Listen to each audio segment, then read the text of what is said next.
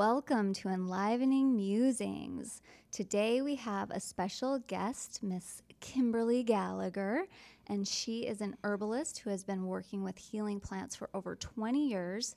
She's the co founder with her husband, John Gallagher, of Learning Herbs, one of the most respected online herbal education websites.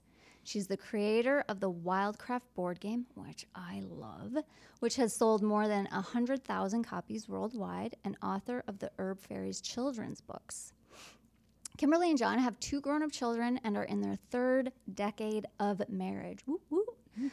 For many years, Kimberly has been actively exploring healthy sexuality, which involves the power of sexuality for healing and erotic energy as source energy for creative, vital living.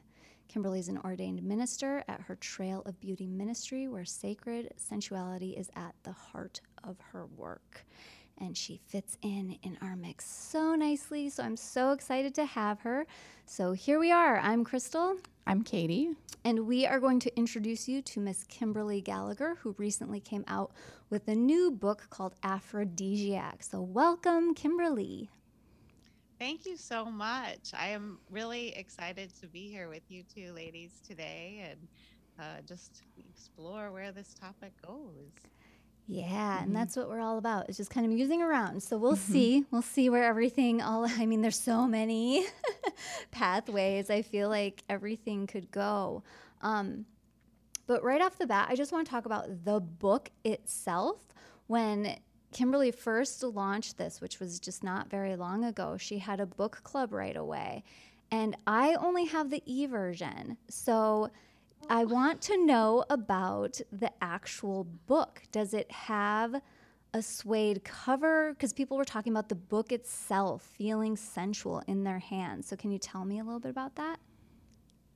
I can, yeah. When I had the idea of creating a book on herbal aphrodisiacs, I had this vision that the book itself would be an aphrodisiac, that it would be a sensual experience for the readers. And so, you know, I did whole photo shoots that included beautiful photography of people and plants, and I put poetry in and um, the folks at Hay House, um, who I published through, were really behind that vision. And, you know, the layout person did a lot of really beautiful touches to the recipes to make everything just gorgeous. And then when I actually got the book in my hands, yeah, it has this amazing cover. It's it's not suede, but it has what's called a luxury matte or soft touch lamination finish. Mm. So it does have this beautiful soft feel to it and i'll show you the the book i mean it's just i'm beautiful. so amazed about how beautiful it came out so that's amazing yeah.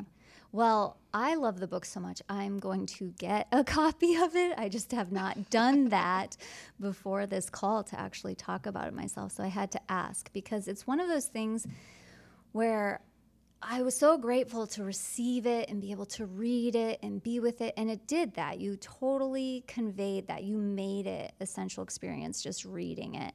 And I just, I mean, that's what made me reach out because it was just the it. And I'm like, yes. um, yeah, I think it's definitely one of those books that is worthwhile getting in hard copy form. You know, yeah. There's an mm-hmm. audio version and there's the Kindle version. But yeah, I think it's, it's just so luxuriously gorgeous. So. Well, and now I'm resourcing it all the time, which Kindle's great because I can search for the word and be like, okay, maca smoothie, you know, and see what shows up.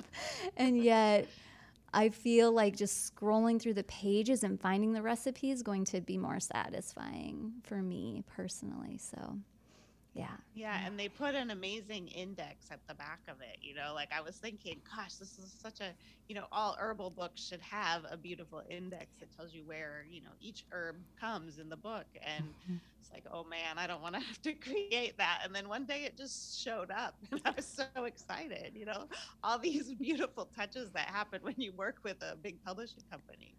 They just like, here's your index. I'm like, fantastic. That's Oh, amazing. Yeah, that's so great. Yeah, there's certain books that you just need to have, like Yeah. the hardcover. Yeah, I definitely feel like this is one of them. yeah. Even though sometimes it's easier for me to sit and read on my Kindle or phone when I'm rocking babies to Right. bed. Um, yeah, there's, and sometimes I've read books um, on my phone and then I will buy it just because I need to have, I just want to have it. And that's what there's I'm something saying about about us one. having it. yeah. Yeah. that's what I mean. This is one of those where I'm grateful I have the Kindle version and it helped me be able to just read it at strange times. and yet I I definitely need to have that one in my hands too. All right. So, you know, when we think about aphrodisiacs, I feel like people always think about you know, exotic herbs and things that are out there. And I just feel the whole perception is, um, what's the word I'm looking for? It's just like very specific. It's like, one, it falls into the herbalism concept of this for that. And it has that, it's going to be something really big and out there. And I feel like your book just showed the world that neither of those things are true.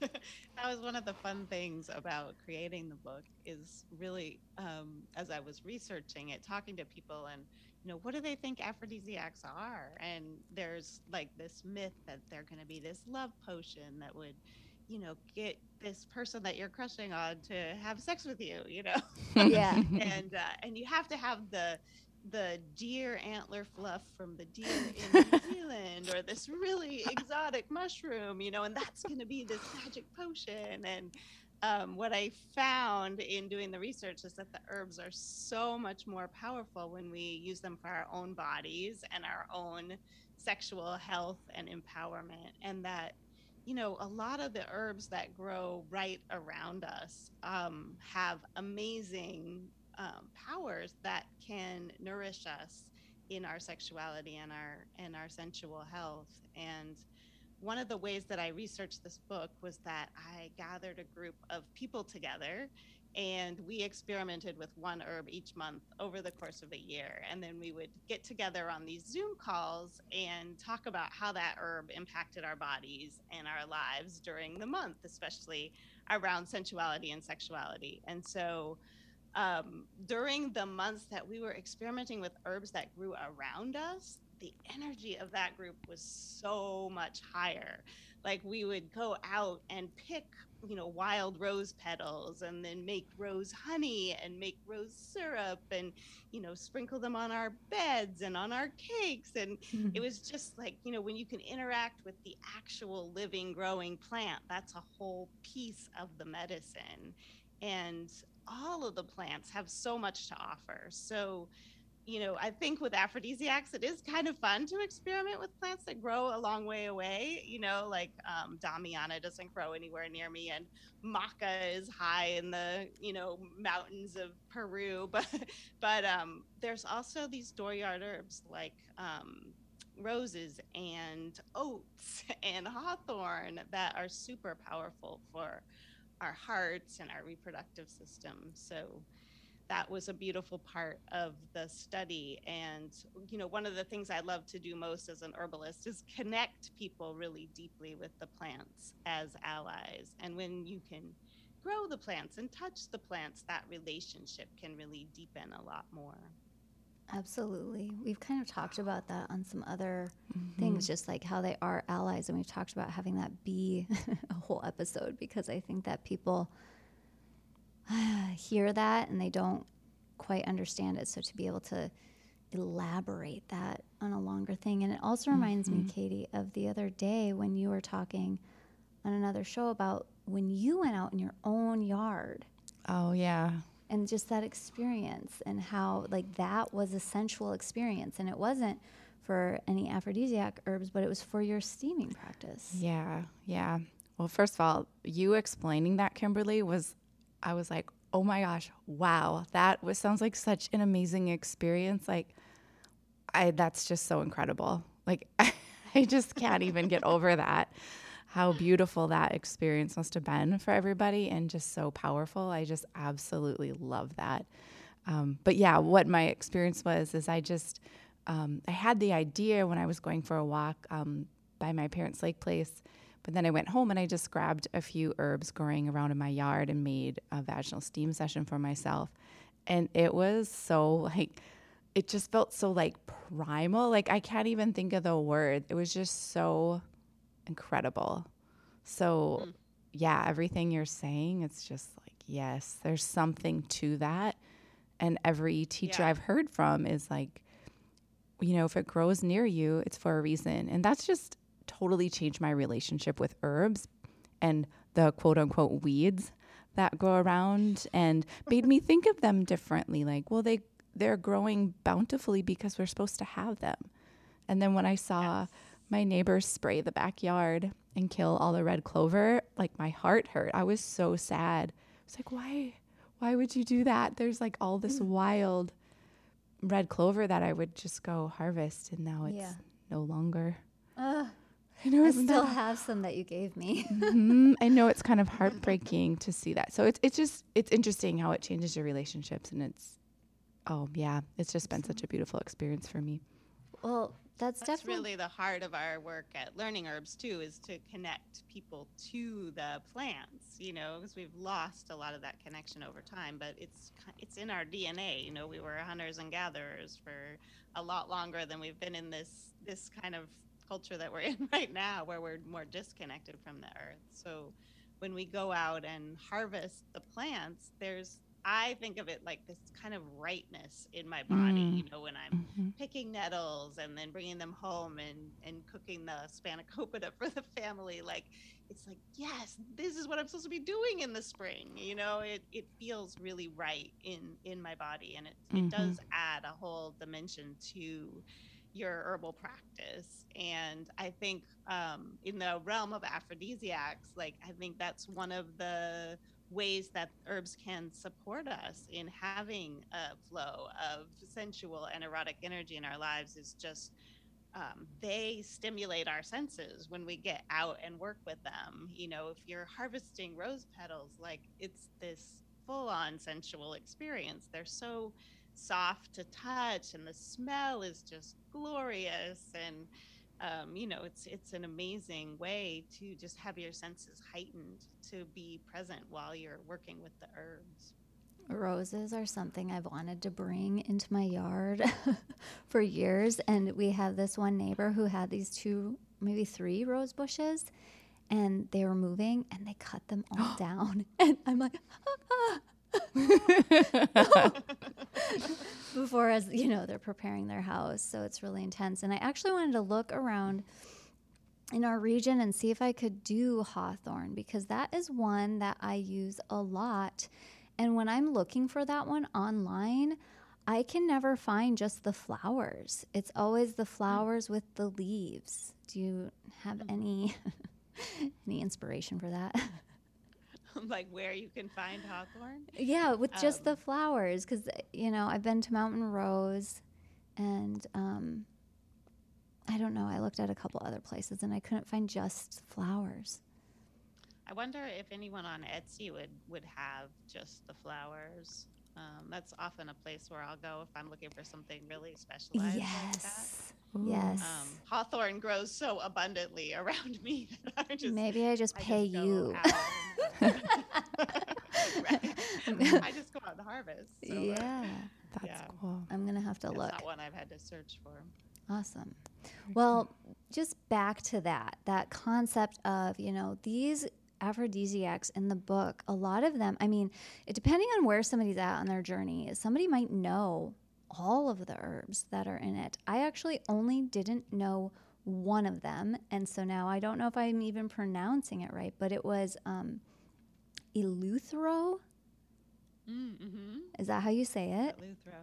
Yeah, Eleuthero. Okay. So that was the one that was new to me. And I'm excited to play with it. I haven't much because I decided to use a lot of the ones that I already was familiar with and just kind of incorporate them in different ways. But I love how you talked about, I mean, even though you have these recipes that will blend, some of the recipes have multiple herbs in them, and then some are very, very simple and will only have one herb or, you know, an herb and honey or some, you know, something. Um, I loved that you mentioned that, you know, spending time with one herb and being, you know, possibly being more singular with it as you're getting started so you really do see which which of these is impacting me, which of these is bringing more of that aliveness or turning me on or how is it impacting my health? What exactly is it doing? So I just kind of wanted to give you some kudos on how I loved how it was laid out to, you know, try singularity, even though you could also try some of these recipes that have multiple herbs. And um, yeah, I don't know. Yeah. I think that there's a there's kind of a scattershot approach to herbal products these days. You know, it's like, oh, all of these things help with sleep, so we'll just put all of them into a combination, and something in there will help you sleep. You know, Yeah. and if you're using a combo like that, you don't actually know which herb is helping you to sleep. You know, and maybe they're combating each other a little bit in your system. So you know, actually trying milky oat tincture for a while and seeing how that soothes your nervous system and seeing does that help me sleep? You know, you might only need that. And then you've got a direct relationship with with milky oats, you know, versus, you know, if you've got milky oats and tulsi and valerian and skullcap all together, you're like, mm, well, I don't know which one of these things is really working in my body. And I think getting connected with a particular herb and how it affects your body is really powerful. That was one of the um, practices that I did during my herbal apprenticeship at Ravencroft Garden. They would have us focus on one herb a month, and we would, you know, just drink an infusion of oat straw for that whole month, you know, and then you get a sense of, oh, this is what oat straw does in my body, you know, and uh, you know a month of drinking nettle infusion and it was like whoa i'm so jittery and yeah. you know it's like i need if i'm going to use nettle i need some oat straw to like bring me back down a few notches you know so you start to get that in your own body um, and you know the plants have a lot of um, healing qualities that that work across different bodies but it's also a relationship and it's like how that herb is going to affect you might be different from how that affects somebody else. So even within the aphrodisiac circle we had you know different experiences with each of those herbs. You know different ones were favorites for different people based on their bodies and what was happening in their lives in that moment you know? So it's really great to um, simple is called you know just using one herb at a time and and getting a sense of that herb and then you know maybe bringing it in combination because herbs can work really well together in combination um, but it's all a big learning process and and that's a that's a beautiful way to start for yourself and really develop the relationships Yeah.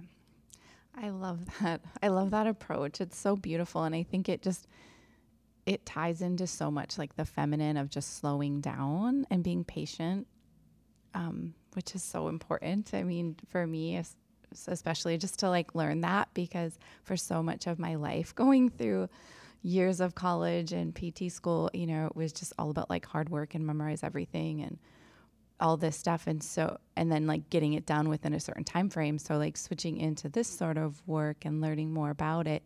And really it's like play for me.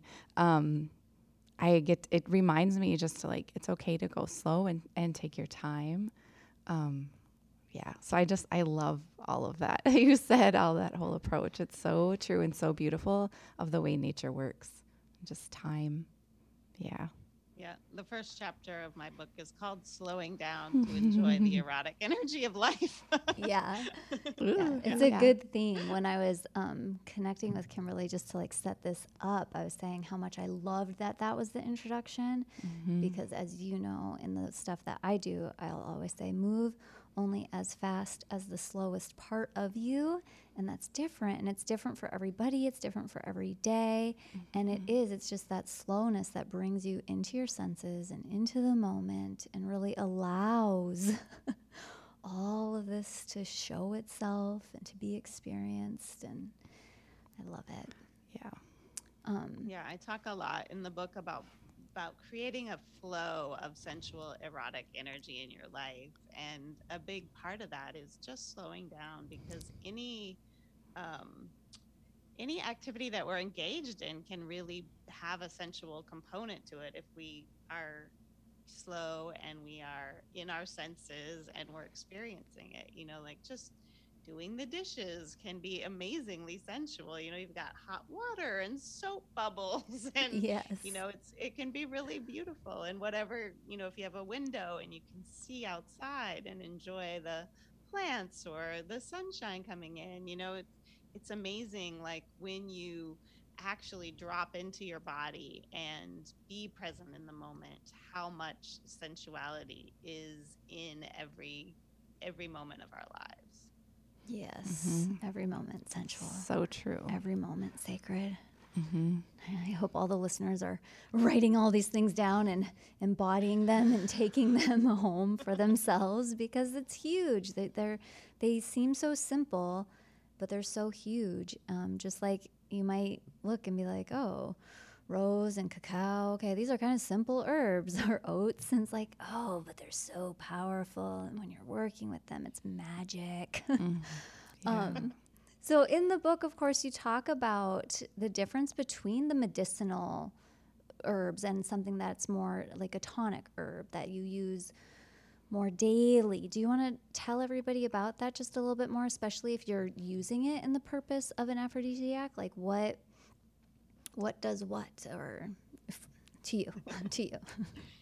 Yeah. So uh, when I was um, studying herbs, the way that I learned to break it down is that there's um, nourishing level herbs, and then there's tonic level herbs, and then there's medicinal level herbs. And I think, you know, different herbalists have different ways of categorizing herbs, and that it's not you know perfect categories. It's like the herbs some herbalists will will categorize herbs as tonics whereas others would put them in medicinal. So these aren't like hard and fast um, categories but they're a great way to just kind of think about the different ways that herbs can work and how we might interact with them. So the nourishing level herbs are herbs like the oat straw that I drink, you know, in a quart infusion every single day, right? This is just an herb that has an amazing amount of vitamins and minerals. Um, it's like a food, you know, so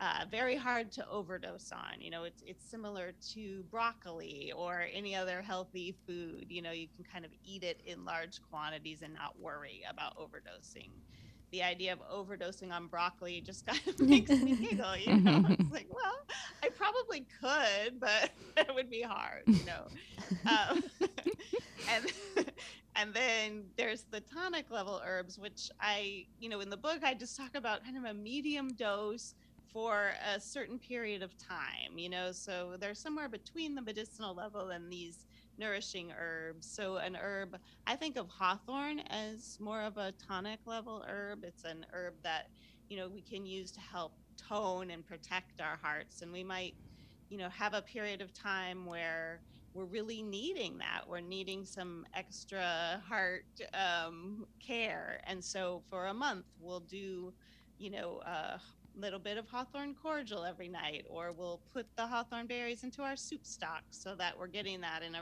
uh, into our bodies on a regular basis for a period of time, and then take a break for a little bit, you know, and and let that settle in, and then see if you need another round of that, or if that completed what you needed from that tonic herb. Um, so that level is kind of in between. And then the medicinal level herbs are herbs that are a lot more potent um, in their actions. They'll often be used for an acute situation. Um, you might feel the effects of them really quickly when you take them. Um, a lot of herbs work very subtly in our bodies and slowly over a long period of time.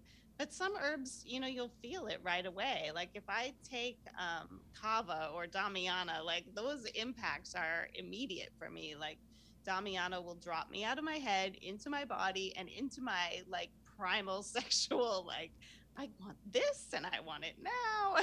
Yeah. and Nice. um, you know, so different different herbs are gonna have a different whereas like the oats, right? I take those every day, um, you know, over long periods of time and you know, they're doing a similar thing because, you know, we have these um sayings like sowing your wild oats you know these are these are this is an herb that actually does have quite a profound effect but it's much subtler and it's not like oh i just take it and i feel that drop. It's just like you know i was drinking the oat straw infusion for years and i started doing that for the calcium because my calcium levels were, mm-hmm. were low and on my blood test and i was like okay i know that oats are high in calcium so i started doing this regular infusion and my calcium levels went back up and then I also found myself in front of a bunch of people teaching about aphrodisiac herbs, and I went, hmm, I think there's a correlation here. You know, all these years of oats going into my body has nourished my reproductive system and my sexual organs, and you know, helped um, create a pretty high libido. So, um, you know, it's just a slow over time kind of thing. But the the medicinal level herbs are ones that you want to be a little more careful about dosage and you know really check in like how much of this do i need? And start at a at a smaller dose and then see if you want to raise that um, over time. And you know you can also use um, you know a nourishing herb or a tonic herb medicinally by increasing the dosage of it you know so um, that's what I mean by they're not uh, strict categories, but they're it's kind of a way of thinking about the potency of the herb and what kind of dose you might want to use it in. So I have a question that I've been thinking about now for a couple weeks because my mom actually came to me and wanted to order this Tulsi. I'm like, I'm gonna be making some Tulsi tincture. you know, you can just have some of that. And she's like, but is it gonna be the same amount of milligrams or something like that? And so I go, oh gosh, I have no idea. Is there any sort of knowingness how like what's the dose in this tincture that I just made? How like any sort of measurement tool if I put this much in? I mean, gosh, they're plants. They're all different, right? From every batch that you harvest. Right, right, How right. without testing it, is there any sort of way to guess the dose range? know the potency. Yeah. Um, yeah, so the kind of herbalism that I practice and sounds like you practice as well is more folk herbalism where you're just kind of bringing in the plant material, chopping it up, putting it in a jar, pouring some alcohol over Yeah. it, and like steeping it for six weeks and then straining it. And it's really not a standardized um, dose. You know, we can't Right. exactly know um, what the dosage of that is. Um, we can play with it and experiment in our bodies and be like, oh, that was a particularly potent batch, you Yeah. know. Um, and you know, so part of the reason to buy a tincture from a well-known tincture company is if you're really needing to know that specific dosage for some reason. Um, that they there are ways of standardizing how how much is um, it, how, uh, yeah. you know how much the dose is for that particular um, tincture and i haven't studied at that level to be you know precise about um, the dosages in my tinctures but the, the answer is yes there are ways to do that and it's you know it's a little bit more complicated than the folk herbalism Uh, not something I really feel like doing. Mhm. and it kind of ties back to the relationship that you're talking about. Like that's that to me is like the cool part of it and not using it as like a traditional the medical system we see now, but again, like how you're saying Kimberly, like it's it's you like working with it with your hands and like that whole process to me is the medicine, right? Like feeling it and smelling it and making it it's it's so fun and i it's you're right like you said before it's just in us um, it's like a coming home is kind of how i felt and like you know i remember my childhood days running in in the fields and picking prairie roses and you know now like that's one of my favorite herbs. You know, is the rose. yeah. You have that long term relationship with it, right? Yeah. all the way from childhood. Yeah, So- yeah. So okay, so that's I that was one question I had for you, and maybe you get asked this a lot, but like, what is your favorite plant or herb? What is your if you had to choose one? It's so hard because so many plants are really dear to me. Yeah. And I feel like um, sometimes I'm just really completely overwhelmed with gratitude that I found this path, you know, Mhm. and that I walk outside and like I have these medicinal herb gardens in my yard and I'm just it blows me away. I'm like, Mhm. oh my gosh, like I did not grow up with that kind of knowledge. I mean, I grew up with some vegetable gardening going on, but like to actually walk out and like know, wow, this plant, I can I can harvest it and I can bring it in and I can make medicine for my family with it. Like that is just profound to me on a Mhm. really deep level. Mhm. Um, and uh, I guess when I started studying herbalism, you know, the plant that is so dear to me because that's like my first herbal ally is actually this weed that most people are trying to get out of their garden.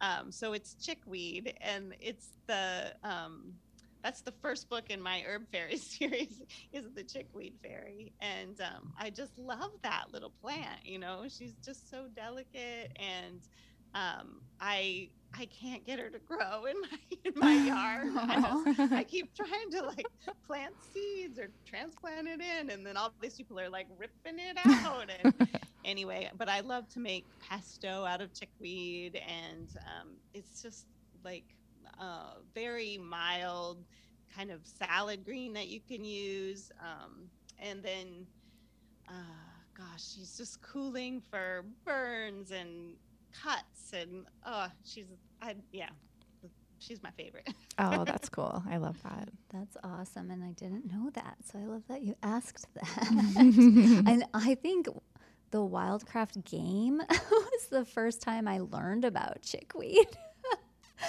so there you go. You did. You spreaded the knowledge beyond beyond you. I love that. I know. I Mm. think that's cool too, Kimberly. You have so many different ways for people to learn about herbs. Like you have your website, you have your books, you have board game, like children's books. Like it's just like so accessible in so many different ways. That's so cool. Really neat. That's been my passion is to find creative ways to connect people with the plants, you know. Um, and the board game was so fun to make because it's, uh, you know, a way of connecting people with the plants through play, which I think is the best way to learn something is by playing, Yes. right?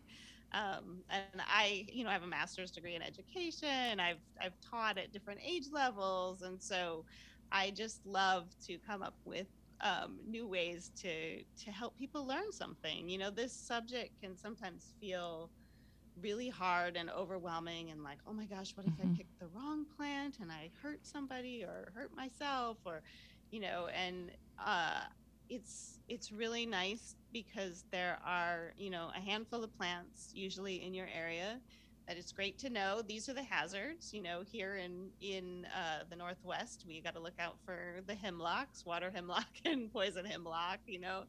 And you know there there are a few of those around that can really make you sick or kill you. And then there's you know once you know those you just know to avoid those and then you can play with the other ones you know and and experiment and find um, find the ones that are helpful. And you know some of them maybe are not going to kill you but they might make you a little bit sick to your stomach and then you go oh i'm not going to do that again you know? There was one day my daughter went out and just um, harvested a whole bunch of lemon balm and lemon balm is a really soothing plant but in the quantities that she took it in it was like oh that was not a good idea you know so so you figure those things out and there's such so much grace and leeway with the plants you know and usually a plant that's not going to be good for you you don't want to put it in your mouth. I mean it doesn't look good it's got a kind of a stay away from me energy to it um, it doesn't taste good in our mouths so they help us you know they help us to learn um, just by being who they are. Um, Oh, now if only humans, humans could just be who they are. Oh. It's amazing. Let's do it. And I love all of that. Play is Mhm. such a sensual thing too. I know when we were we did an episode about pleasure and um we're talking about like erotic innocence and how that really gets into like playing and just tuning into that childlike part of yourself and that makes me curious about writing the book. Was the book like a big playground for you? Was it hard? Was it a combination or do you have like a favorite part of that whole creative process?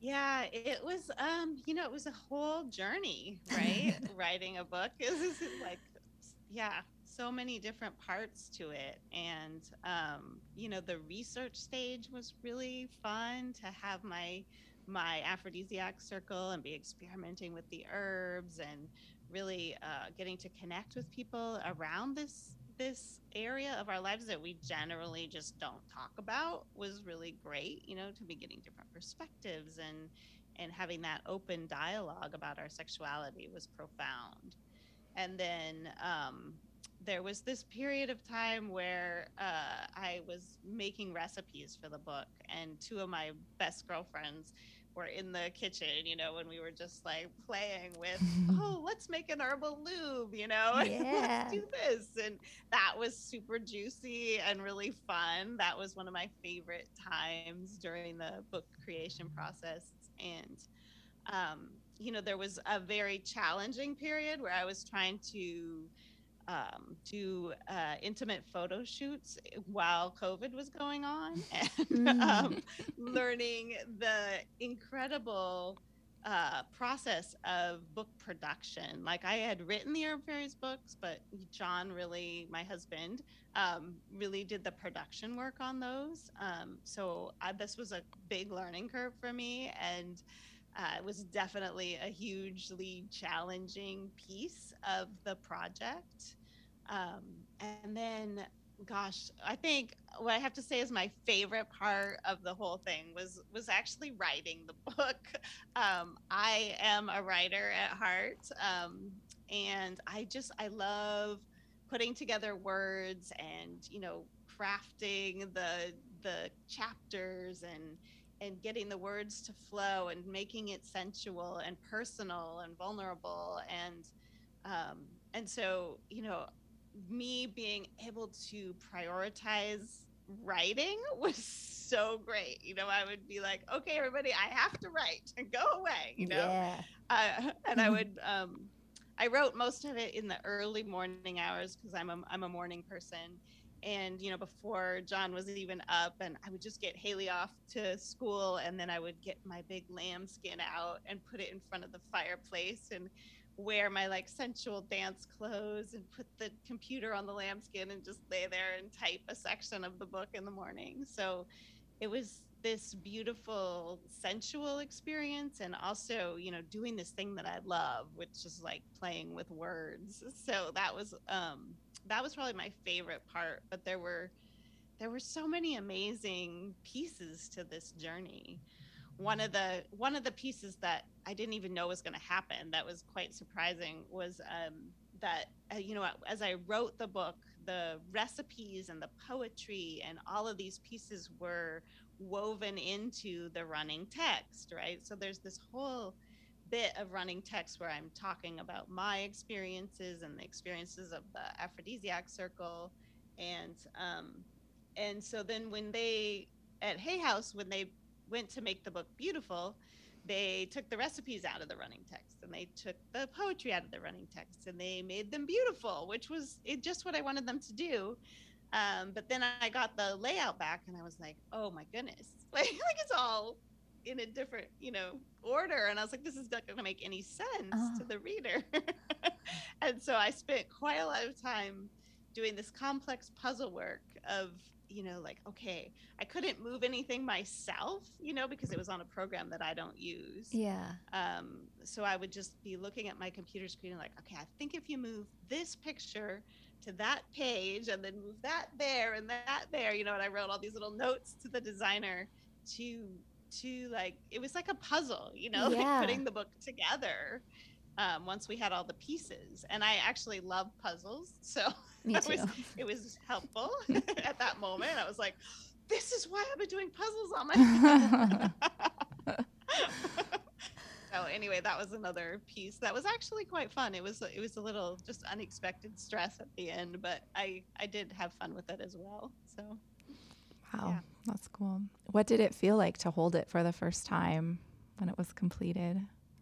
oh, there's a video of me opening the box. I was like, oh my gosh, my baby, you know? It's like I actually birthed this thing, this gorgeous Yeah. book. It was extraordinary. It was Wow. very extraordinary. It was- Where is that video? well, um, it's probably on our website or on our social media feed, you know, Okay. somewhere way down. It's like the Boxing Day video, you know, of Um, me opening the Aw, opening the book. Definitely that's gonna look for that. That's so sweet. Well, maybe now is even a good time to tell people what is the best way for people to buy the book or find you, follow you, or where do you want to send them? Yeah, so um, to find me or follow me, um, the best way is through learningherbs.com. That's our um, website um, that John and I created, you know, to help teach people about the herbs. So um, that's a great place to start. And as far as getting the book, it's really widely available. It's published through Hay House, and you can you know, go to Amazon and order it, and it'll come quite quickly to your doorstep, as Amazon does so beautifully. Um, and that's not my favorite place to recommend, just you know, because it's such a big company. Um, I love to recommend that you go to your local bookseller and ask them to order it for you, Yeah. or Mhm. um, there's a little um, sex shop that just went in here where I live um, on the main street, you know, and um, and they now are able to get it through their distributor. So if you have like a women's empowerment sex shop Oh in my your town, goodness. We go we to the have sex somebody. shop, ask them to order it. I have somebody, and Mhm. she has multiple stores. One in Texas, one in, and two in, one in Minnesota, two in North Dakota. She, I think she has five stores. I gotta go talk to her. awesome. Yeah. Yeah. So, bet. I mean, I think the more that people go into stores and ask for the book, the more Yes. that, you know, the retailer will be inspired to get it onto their shelf. So, that would be my my request of all of you would be to go and and ask your your local bookseller to carry it Yeah. or at least order it for you. yeah. I like asking the library for certain books too, just to like get the awareness too, like make recommendations and stuff when especially if I've read it, I'm like, you should really have this book on hand so it's there for more people, right? Like that's there's so yeah. yeah. I, I guess my, my best friend says I'm one of the only people she knows that still uses the library. No. but I do I all the time. libraries. I know. I've always loved libraries. So hmm. Anyway. Well, you're not the only person I know. I know lots of people who still use the library. Especially when the kids were little, we were at the library all the time. I Yeah. when your when your children are young, that's a fabulous place to get Mhm. resources. So. Mhm. For sure. So, so these last couple topics make me want to ask at least two more questions before we hop off here. I know this is one of our longer ones, but that's good. It's juicy information. Mhm. Um, so, for a woman who is, you know, still has really young kids and maybe is still using the library because she still has really young kids, you know, reading something like this or thinking about her sensuality or her sexuality might feel like I don't have time for that. That's a common one. I don't have time for that. Or how am I supposed to squeeze that in? What would be your biggest piece of advice for somebody like that?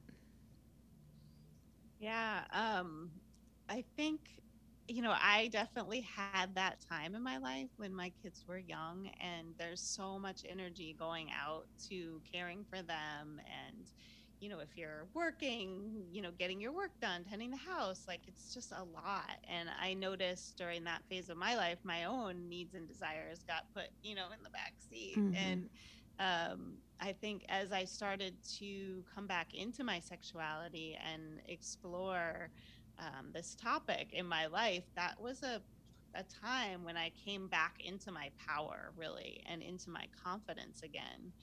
And um, so, what I think is that we have a tendency in our culture because there's so much shame and repression and trauma around sexuality to think of that as something that it's okay to put on the shelf for a while. It's actually probably um, kind of a good thing to do, you know, because you're you need to tend your kids and you need to do all these other things that seem so much more important. Um, but what is the truth is that when we are connected to our sexuality and our sensuality, we are more confident, we're more creative, we're more vital. We have a lot more to bring to our children or to whatever we're doing in our lives, which is really the inspiration behind this book is to help people get that flow of energy going so that they are bringing their gifts more fully to their lives and to the world. And so my advice to mm-hmm. anyone who's in that place of like putting that on a shelf for a while is to dare to prioritize it in your life make it a priority bring it back in and you know when you have young children that might mean getting a babysitter paying a babysitter mm-hmm. to take your kids somewhere else so that you and your partner can have a night at home and drop into a juicy sexual connection with each other while you know that your kids' needs are being met. You know, because if you're needing to multitask and think about whether they're okay, you can't fully be in your body and with your partner. And so, um, you know, prioritizing it enough to spend the money on a babysitter. Or I had this other great idea, and that is to, you know, find a friend who also has young kids and do a trade, you know, like and talk to them about why you want to do the trade. Say, yeah. you know, I really want to prioritize my sexuality and I'd love to do this trade with you. Um, you know, I'll take your kids so that you and your husband can have time yeah. or, you know, whatever, so that you're not even, you know, needing to pay the babysitter. And you've also then brought this idea to another family, right? And you're supporting each other in getting those needs met. So, um, that's really it you've got to you've got to make the time for it and value it you know and and prioritize it so that you can so that you can be your best self right? Yes. Mm-hmm. Yes. Yes a thousand percent. Love all of that. Love it know, so I'm much. here like amen. Yeah. Yes. That was amazing. Yeah. And I feel, you know, it was for me after I had my third and she was an infant still that that all happened for me. And so that was the it. I'm like, yes, this is totally changing my life. And now I can handle parenting so much with so much more ease because I'm in my vitality and I don't feel depleted and like a martyr and all of that stuff. So that's amazing yes. answer. Yeah. It's such a huge mindset shift.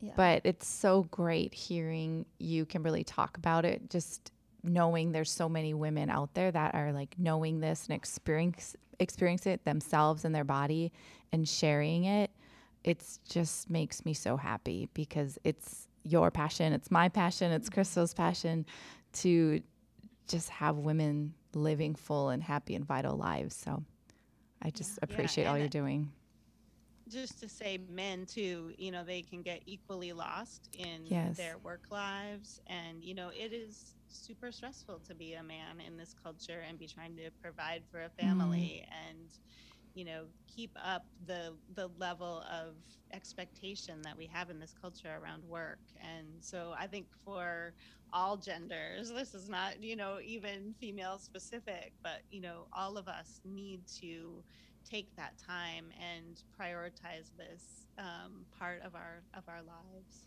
Yes. Yeah, a thousand percent. Mm-hmm. I love that. Yes. And with that prioritization, I just have kind of one final question, which is, you know, it could just be what are you doing now? But because I've read the book, I do know a little bit um, about the fact that you have, and you call it a salon, and I've heard that term before, but it's been in the business world actually. So it's, you know, that gathering of people to discuss sexual experiences and keep this on your radar so you get to grow through conversation and connection. And I'm curious about that for you. Um, for even as an invitation to our listeners, if they wanted to do something like that, could it be just one person, one friend? Do you have how many people are in your group and what could that look like? Just whatever you want to add. yeah, thank you for that question. That was a really powerful thing that we were doing. Um, and unfortunately, it actually ended as the COVID lockdown started because we had been meeting in person. Mm-hmm. Um, and there were probably 10 or 12 people, and some of us were coupled and some of us were single. And it was such a beautiful thing to get together and just share different perspectives, different ideas that we were having. We would sometimes someone would have a, a movie that was particularly inspiring for them or a podcast that they had listened to and so we would all listen to it and then we'd come together and discuss it and what came up for you and um, how do you use this in your life? And it's so amazing to open up that conversation with friends that you have in your life you know and to realize that sexuality, sensuality is part of all of our lives, and we all have different strengths and different things that we've tried that we're like, oh my gosh, this was amazing. You guys all have to try this, you know. Um, so it brings this juiciness and and um, just new perspectives, new ideas, vitality to that part of your life when you've got people to share that with and to bounce ideas off of each other. So um, I am hopeful that you know as uh, COVID eases over time, that maybe we can bring that back into our our lives. And you know, we did try and do it over Zoom, and it just it just wasn't the same for us. Um, but you know, certainly is something that you could do um, on a virtual platform. But something about this topic, it's so nice to be in person with people and to um, really feel each other, you know, because you're opening up a pretty vulnerable part of your life. And, um, you know, we get so much from each other over a over a virtual platform, but when you're in person, you can read body language and you can feel the connection and the safety of that. And I think that's one thing that I'll that I'll say if you create a group like that, it is so important to have some clear ground rules. You know, confidentiality is one. Um, one that we had in that group was lean, don't leap. You know, like just don't go too far past your comfort zone. You might want to take a baby step, you know, past your comfort zone, but there's no need to like leap into something that feels uncomfortable. So, you know, talk among yourselves and and find what boundaries make that container feel really safe for you. Um, because then you're going to be able to open up and really share the experiences that are going to make a difference for you and for the other people in the group. Yeah, and anybody who gets the book, she does list a whole bunch of really awesome suggestions for creating those guidelines in there too that I loved. I resonated with all of them. So, and, and it reminded me of when I do classes too, because I, I do, I create that container, you know, so that way things are understood beforehand. Like we're all powerful. We need to all agree on that before we move forward, or this isn't going to work. yeah. So, mm-hmm.